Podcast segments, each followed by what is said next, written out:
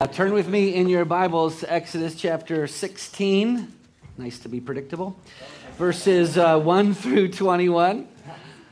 Title to our message this morning is The Feast in the Wilderness, and remember that as you turn there, the grass withers and the flower fades, but the word of our God stands forever.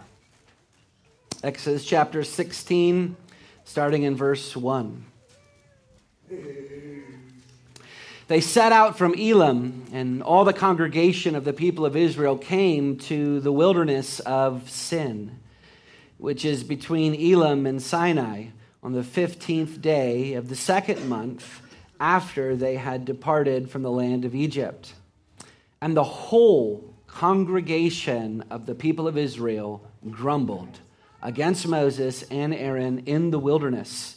The people of Israel said to them, "Would that we had died by the hand of the Lord in the land of Egypt, when we sat by the meat pots and ate bread to the full. For you have brought us out into this wilderness to kill this whole assembly with hunger." Then the Lord said to Moses, "Behold, I am about to rain bread from heaven for you, and the people shall go out and gather a day's portion every day, that I may test them, whether they will walk in my law or not. On the sixth day, when they prepare what they bring in, it will be twice as much as they gather daily."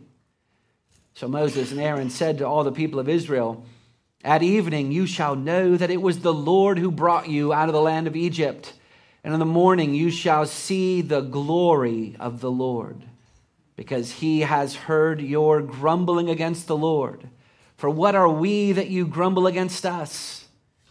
And Moses said, "When the Lord gives you in the evening meat to eat, and in the morning bread to the full, because the Lord has heard your grumbling, that you grumble against him, what are we? Your grumbling is not against us, but against the Lord." Then Moses said to Aaron, "Say to the whole congregation of the people of Israel, 'Come near before the Lord, for he has heard your grumbling.'" And as soon as Aaron spoke to the whole congregation of the people of Israel, they looked toward the wilderness, and behold, the glory of the Lord appeared in the cloud. And the Lord said to Moses, "I have heard the grumbling of the people of Israel. Say to them, 'At twilight you shall eat meat, and in the morning you shall be filled with bread.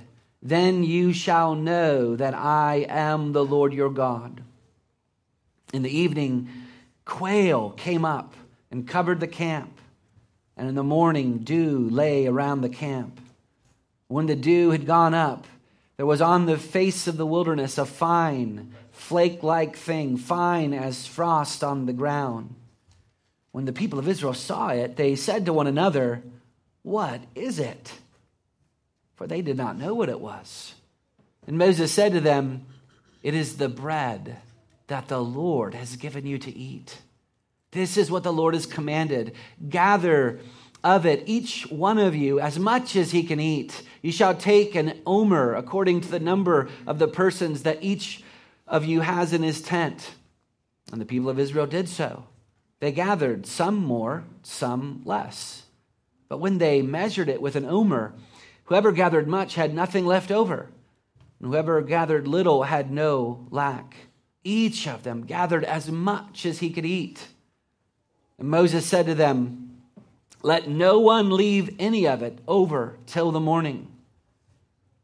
But they did not listen to Moses. Some left part of it till the morning, and it bred worms and stank. And Moses was angry with them. Morning by morning they gathered it, each as much as he could eat. But when the sun grew hot, it melted. May God bless the preaching of his word. Let's pray. Lord, you told the people of old that you are the Lord, their God, who delivered them out of the land of Egypt. Open your mouth and I will fill it.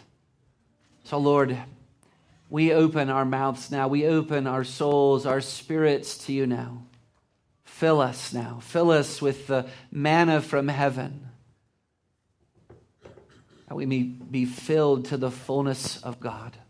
that we might be able to see the height and depth and the length and the breadth of the love of Christ, which surpasses all knowledge. For we pray it in his name. Amen. All right, you may be seated.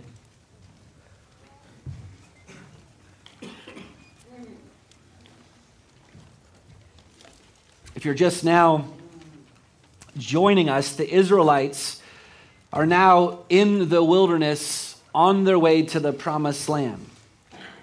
And what we're reading here in the scripture is both a historical fact, it really happened, and it's a type, a shadow, a foretelling, a picture of our way as Christians to glory.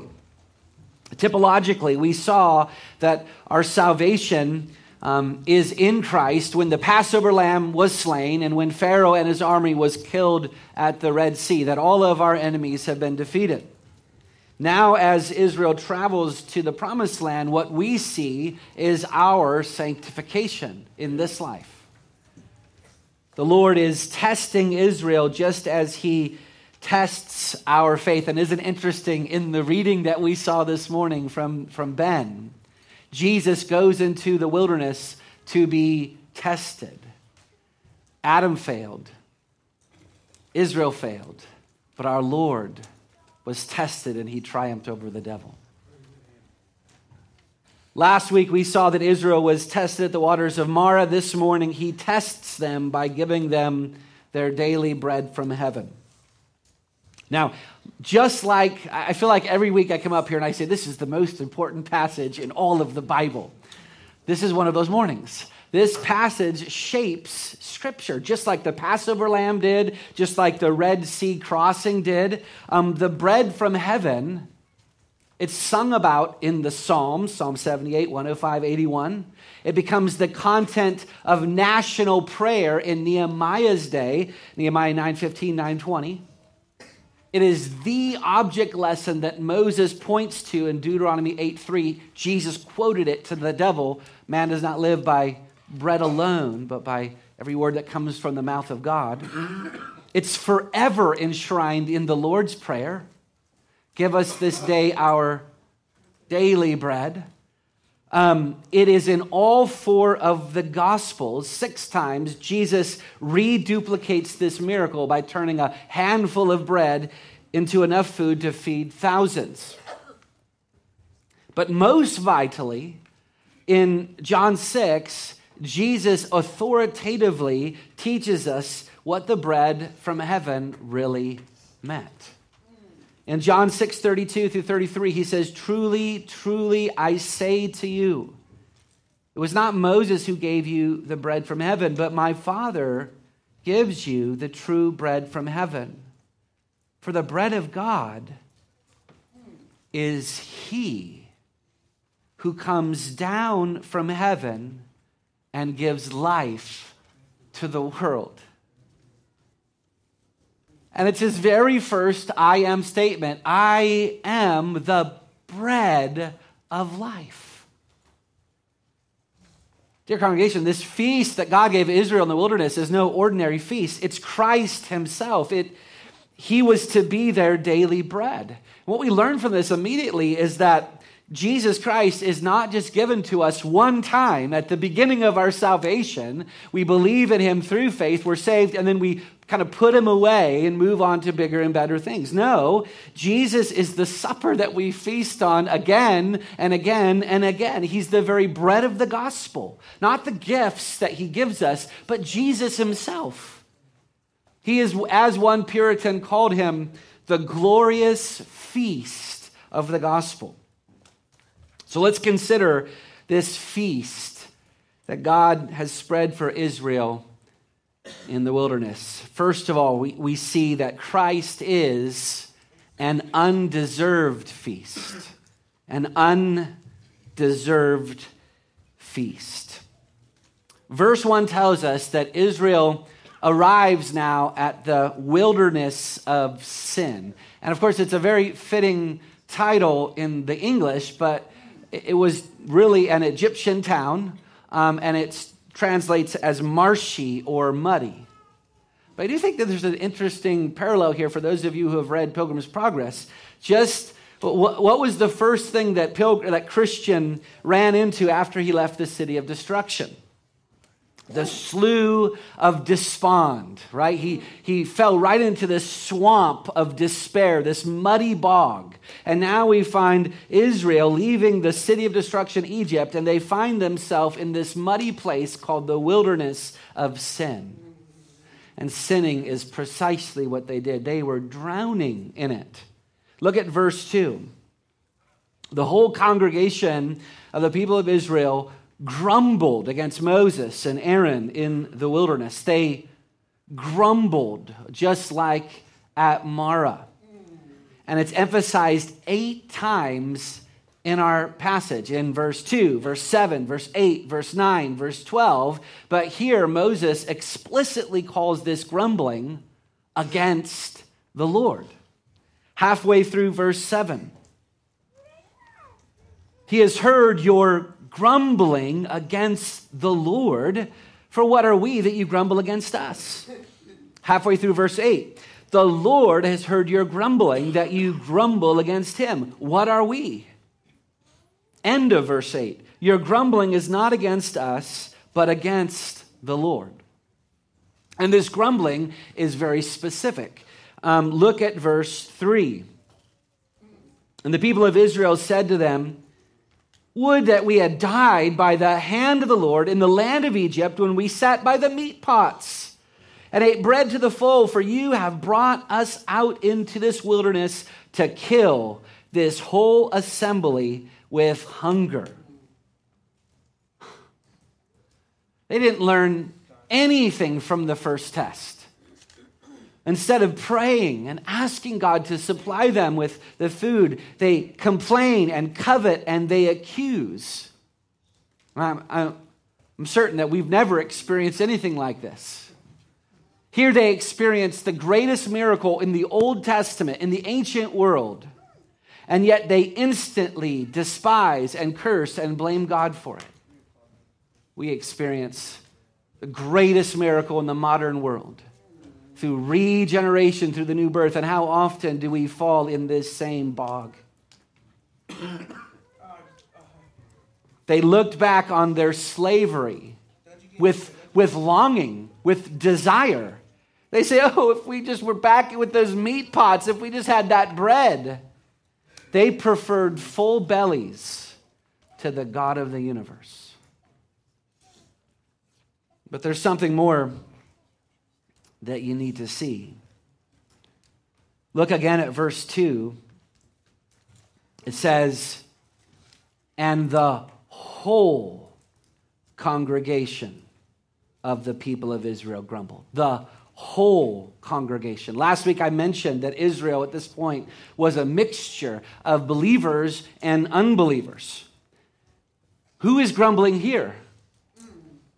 All of them, un- unquestionably, all of them, the whole congregation grumbled, both the unbeliever and the believer. They rebelled against the God who delivered them from Egypt. All of them accused God of trying to kill them. All of them preferred their slavery to him. All of them were entirely undeserving of the smallest crumb of bread. All of them deserved the wrath of God. And that brings us to our first principle. There is no one single human being, believer or unbeliever, who deserves this feast. There is no one single human being, believer or unbeliever, who deserves this feast. I, I love Reformation Sunday. We remember on this particular Sunday that God has recovered the free grace of the gospel five hundred years ago during the Protestant Reformation, and it transformed the world. It transformed everything. That's what the gospel does. And all Christians, no matter if you're reformed or not, they will say, well, yeah, we're, we're saved by grace. But it's Reformed theology in particular that shows how radically undeserved and free that grace is.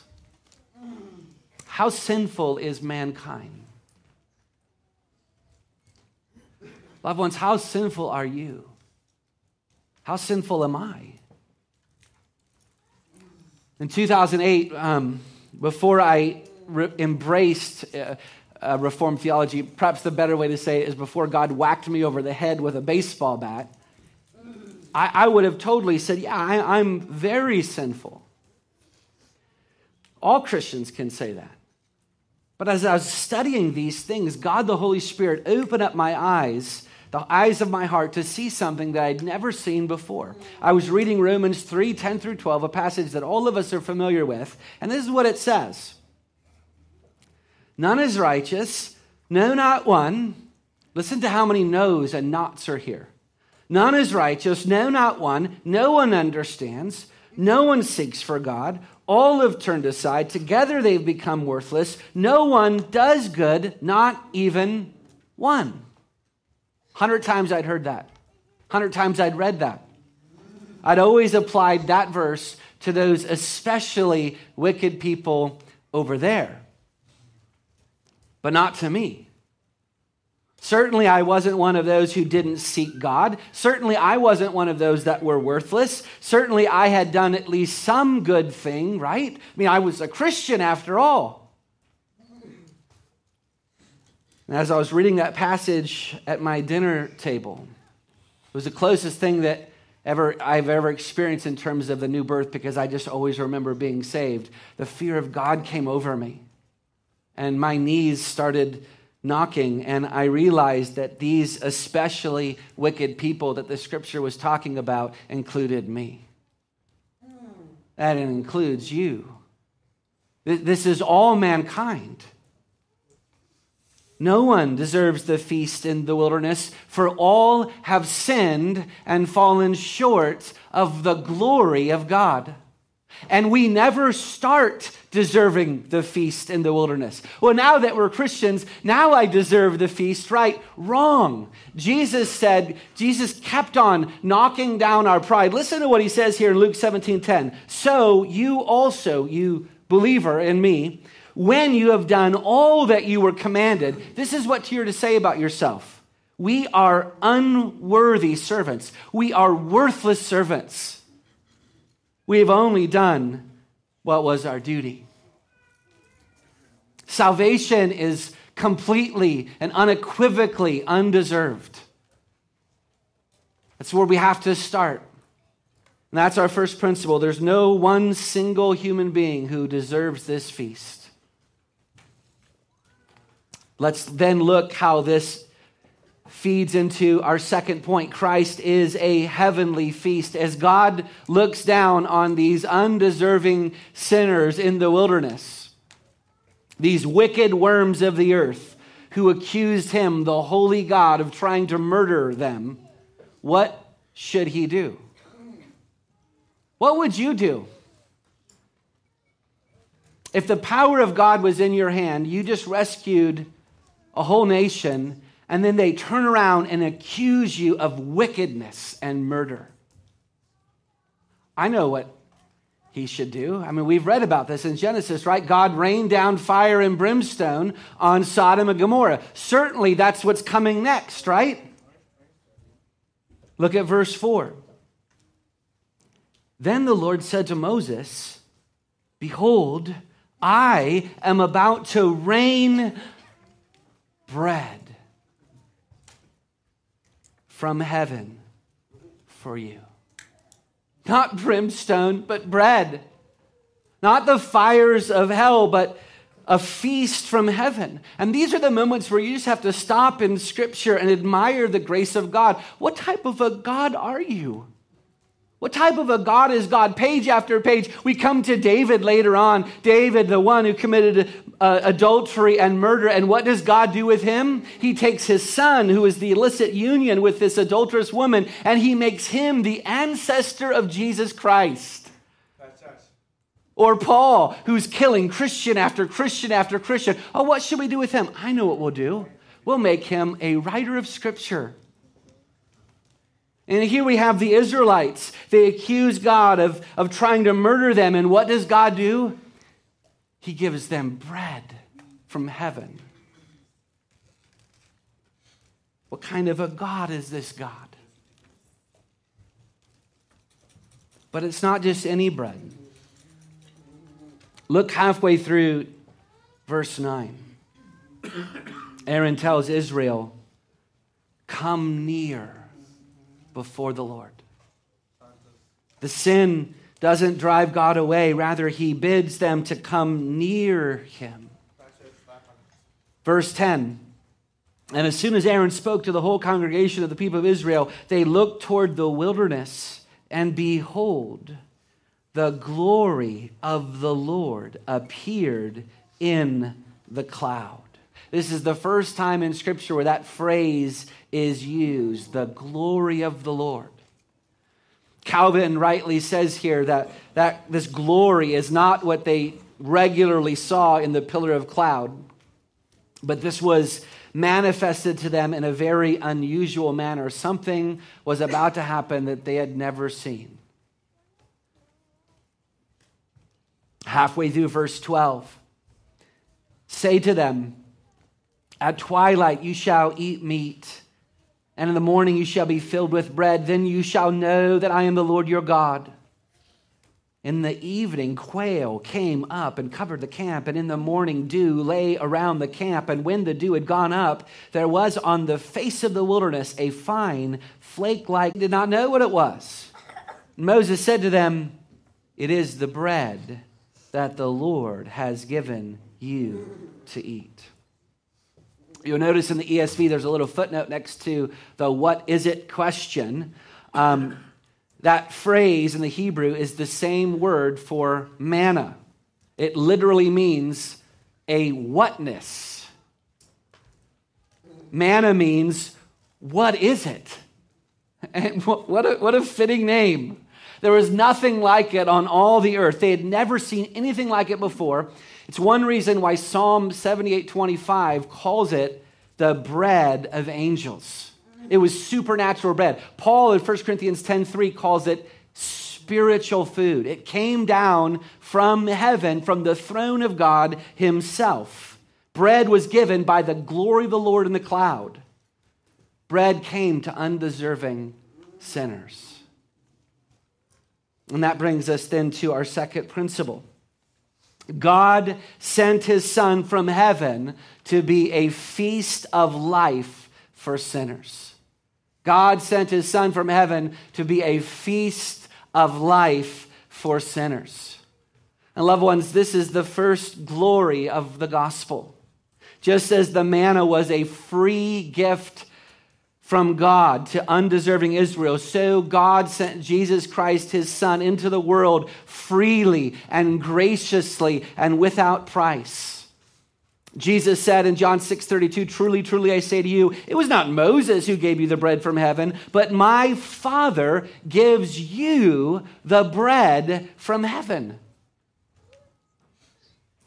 Do you, do you hear what Jesus is saying to you? My Father gives you, you believer, the bread from heaven. He gives it to you freely. This is not something that you had to earn. This is not something that you had to merit. No amount of good works could ever secure this for you or purchase it for you. It's free heavenly bread. The second glory of the gospel is that this free heavenly bread, it solves your greatest crisis. Certainly Israel had a food supply problem. two point five million plus Israelites. Do the math. Their food was going to run out. And God solved that crisis with daily manna. But what was their greater crisis? Their sin, their rebellion. What would become of their sin against God? Well, the wages of sin is death, the scripture says. That's what they deserved. But what does God give them instead?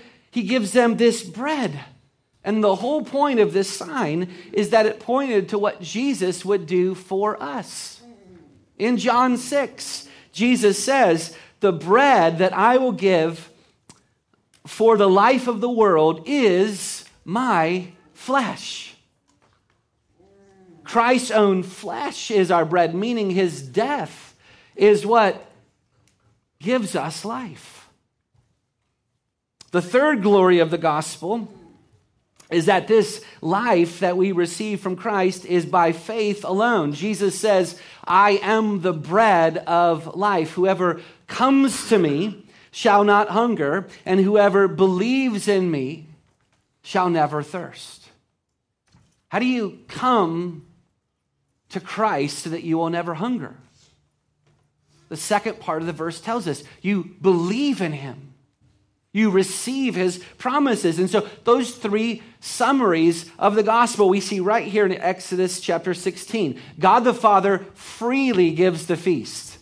Secondly, God the Son himself is the feast. And number three, we partake in this feast by faith alone.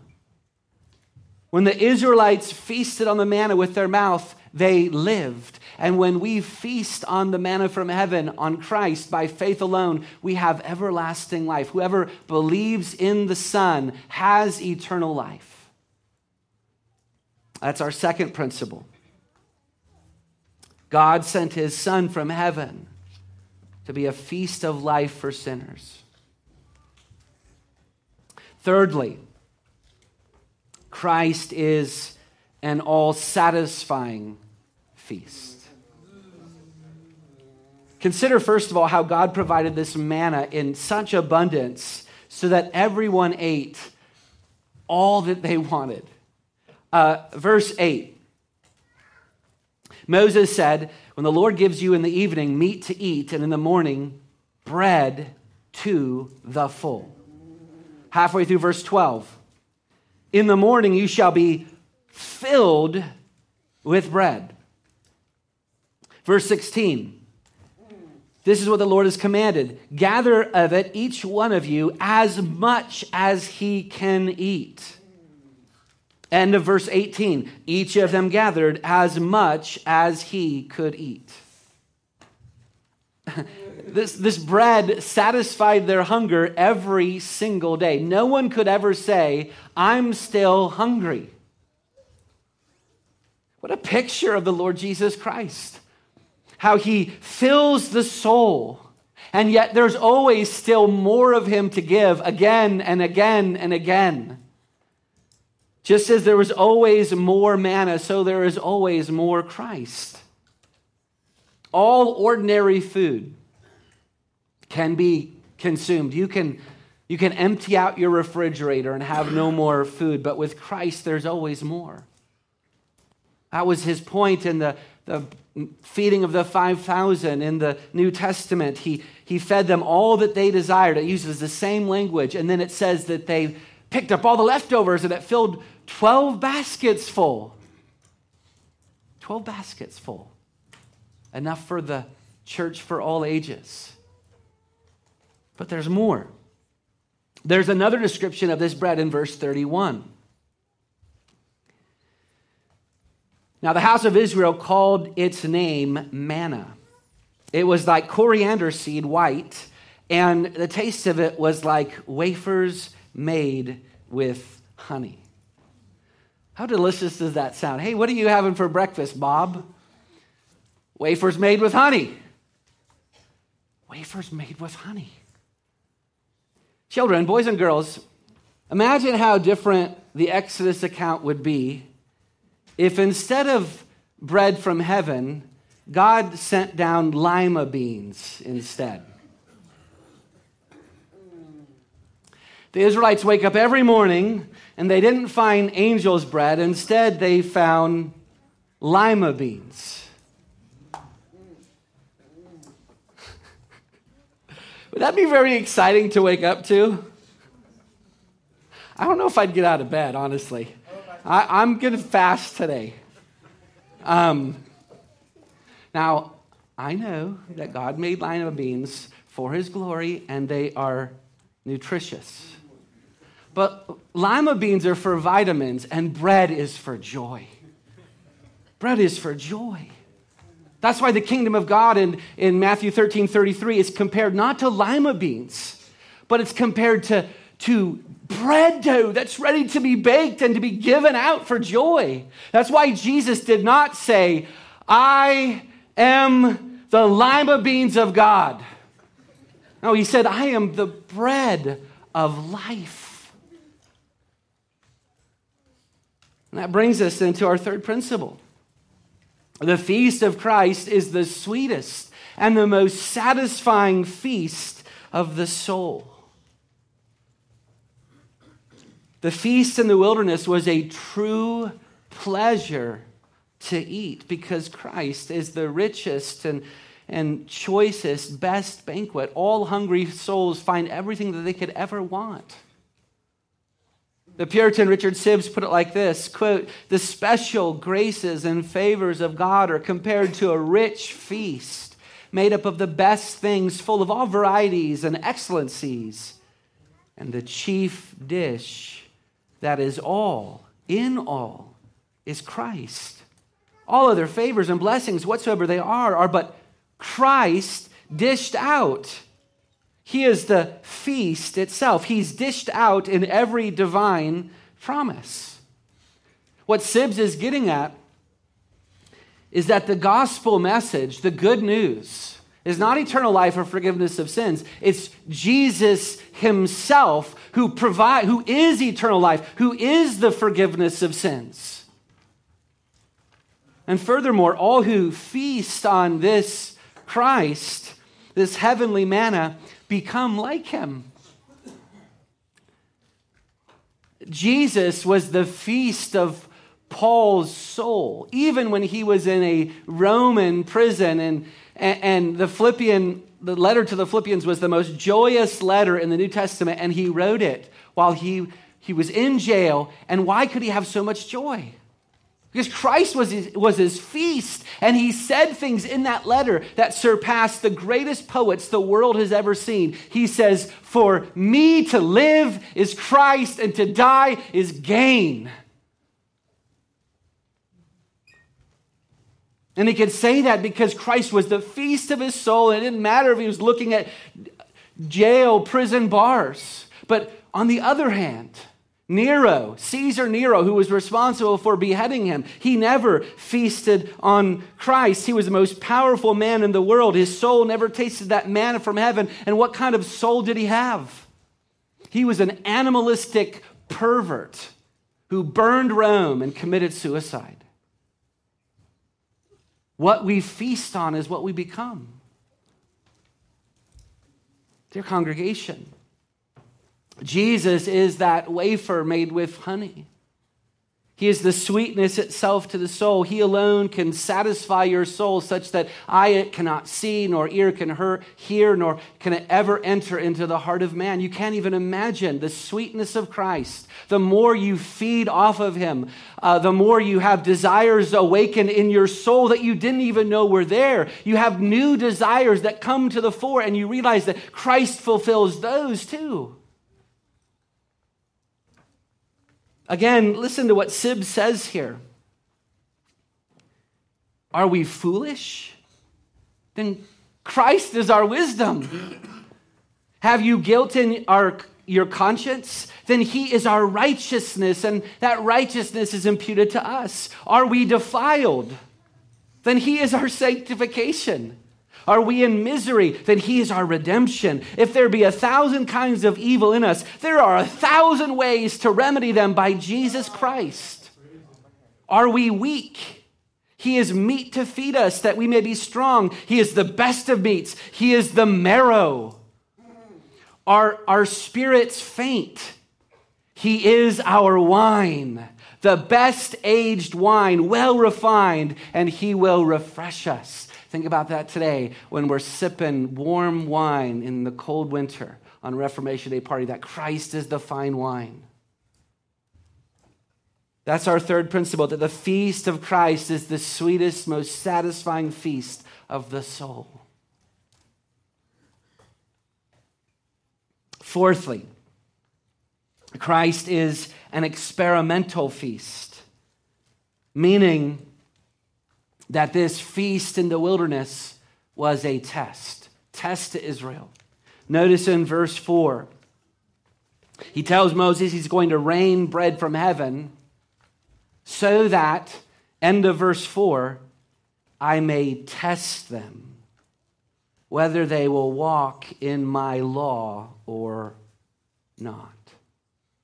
Notice carefully when God tests them in this verse. When does he test them? He tests them in abundance, when rain, when it, when it rains bread from heaven. In other words, this test is not going to be a test of affliction. It's going to be a test of abundance. When God gives them all that they desire, abundant food every day, will they still follow him? The specific tests are seen starting in verse sixteen. This is what the Lord has commanded.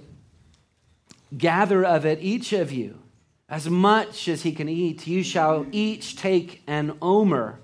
It's about two quarts, according to the number of persons that each of you has in his tent. Now, God graciously tells them what each person needs for daily living. Now, I suppose they could have taken less than this, but this was the maximum amount that was allowed, two quarts.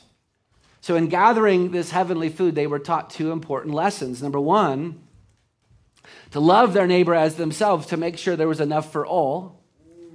We're going to see that in our offering today. And then number two, that they would trust God every day to provide for them. You can only take this much. Why?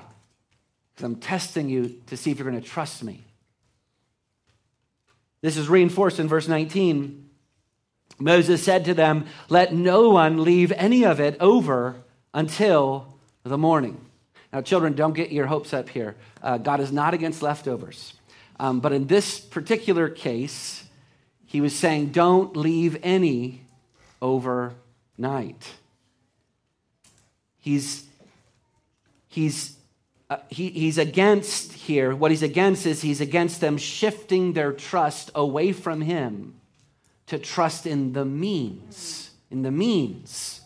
To place your trust in the means, your paycheck, your the food in your fridge, your ability to work, to trust in those things is to take on another God, even if God gave you those things.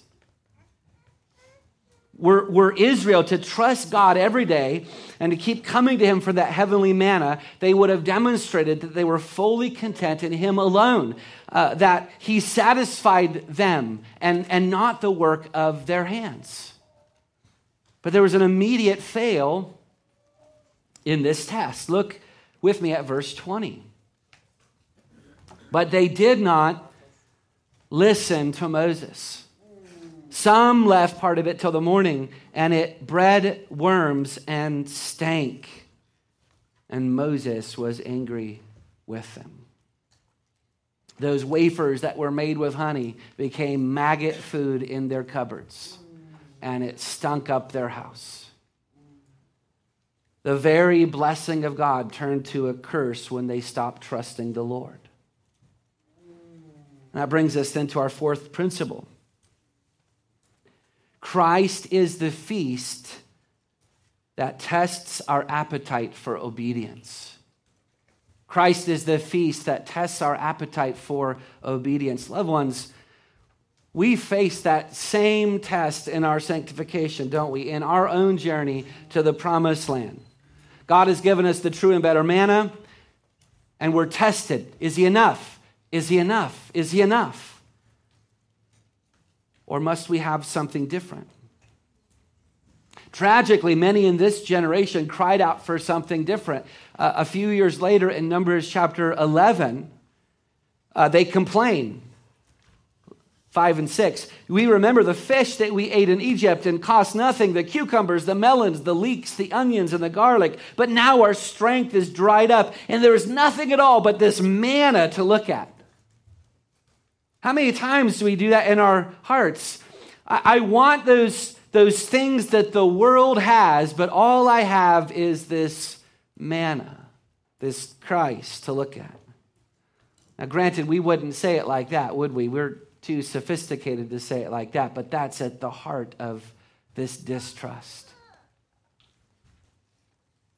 You see, in giving us Christ, God is testing us. He's, is, is my son enough for you? Is he enough? Is the feast enough? And so examine yourself, loved ones. Are you still at this point trusting that Christ is enough for you? Or are you looking at the means? This is so easy to do. I, just imagine you're in the wilderness. Right here. Your wife and your children are eating those delicious honey wafers for supper, and the sun is getting really low, and you look at your portion, and, and you, you, you think to yourself, I better save it. I don't know if God is going to provide again tomorrow morning. Perhaps his generosity has expired. I, I better rely on myself. Maybe we better start rationing for tomorrow. Maybe tomorrow, if, if God does pull through, that I can gather all morning and all afternoon and all evening to make sure that we really have enough manna for the week. Does that rationalization sound familiar to you? Or at least some variation of it. You might say, but Pastor Josh, we need to be practical here. God calls us to, to work, and he calls us to do it diligently. And I say, amen. And that's what verse twenty-one is for. Verse twenty-one says that the manna melted when the sun grew hot. So if the Israelites weren't diligent as God called them to be, to gather this manna, it would melt and they wouldn't eat that day.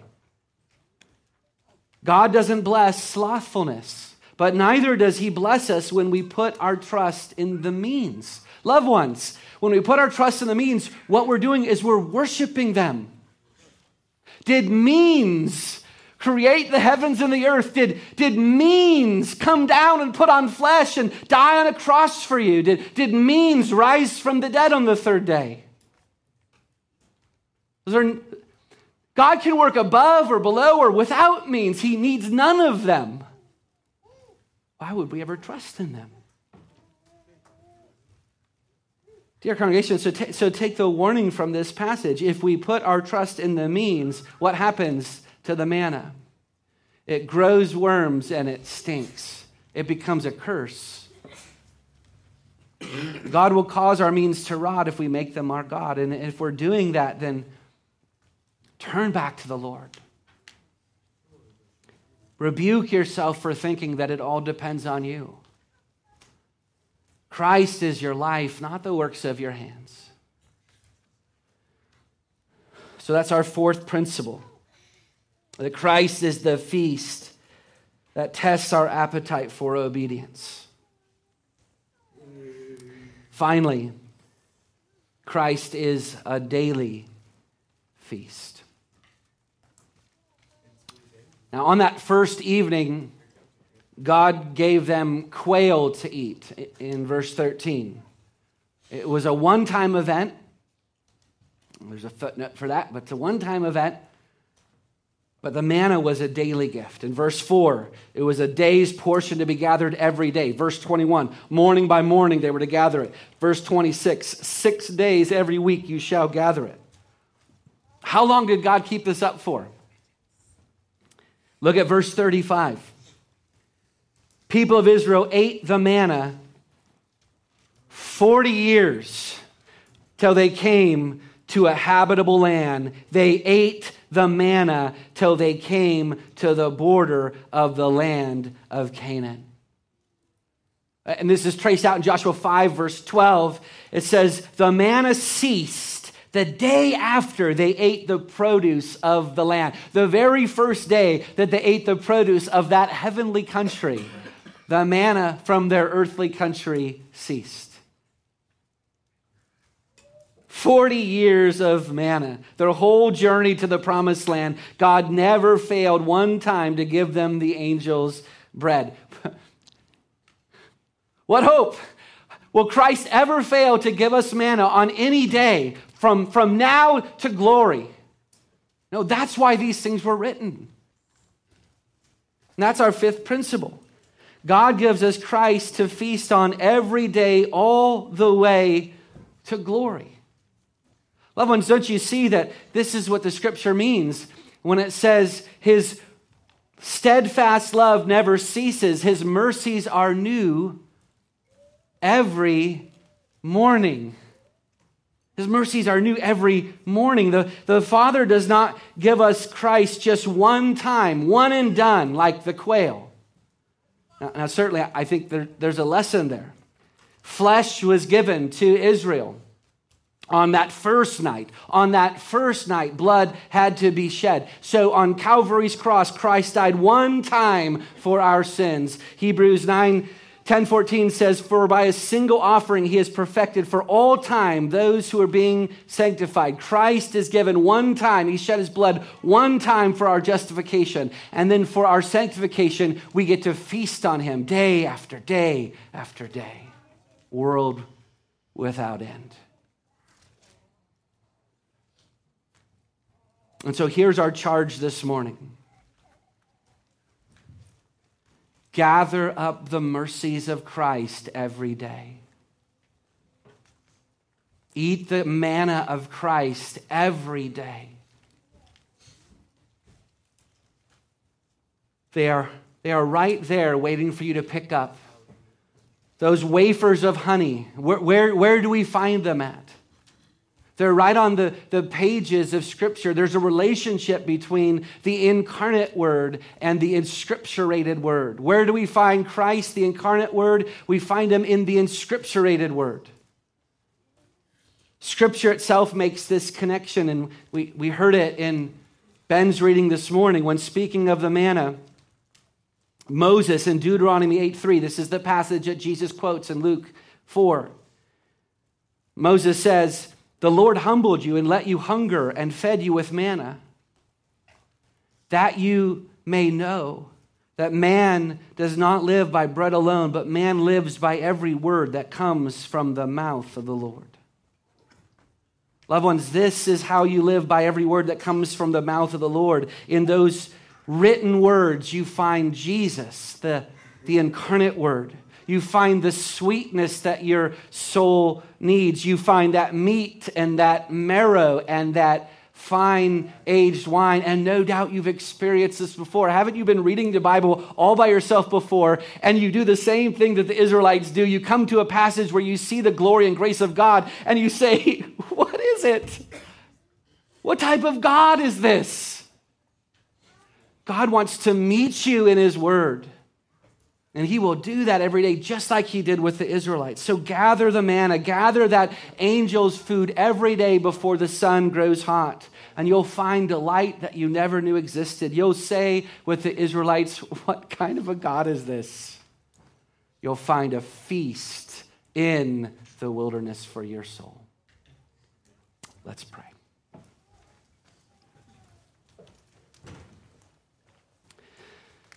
Oh God, as we about as we are about to eat of this feast of the sacrament of the Lord's Supper, we pray that you would prepare our hearts now. We thank you that we opened our mouths, Lord, and you indeed filled it. So please do it again, not only in word, but also in sacrament. In Jesus' name we pray. Amen.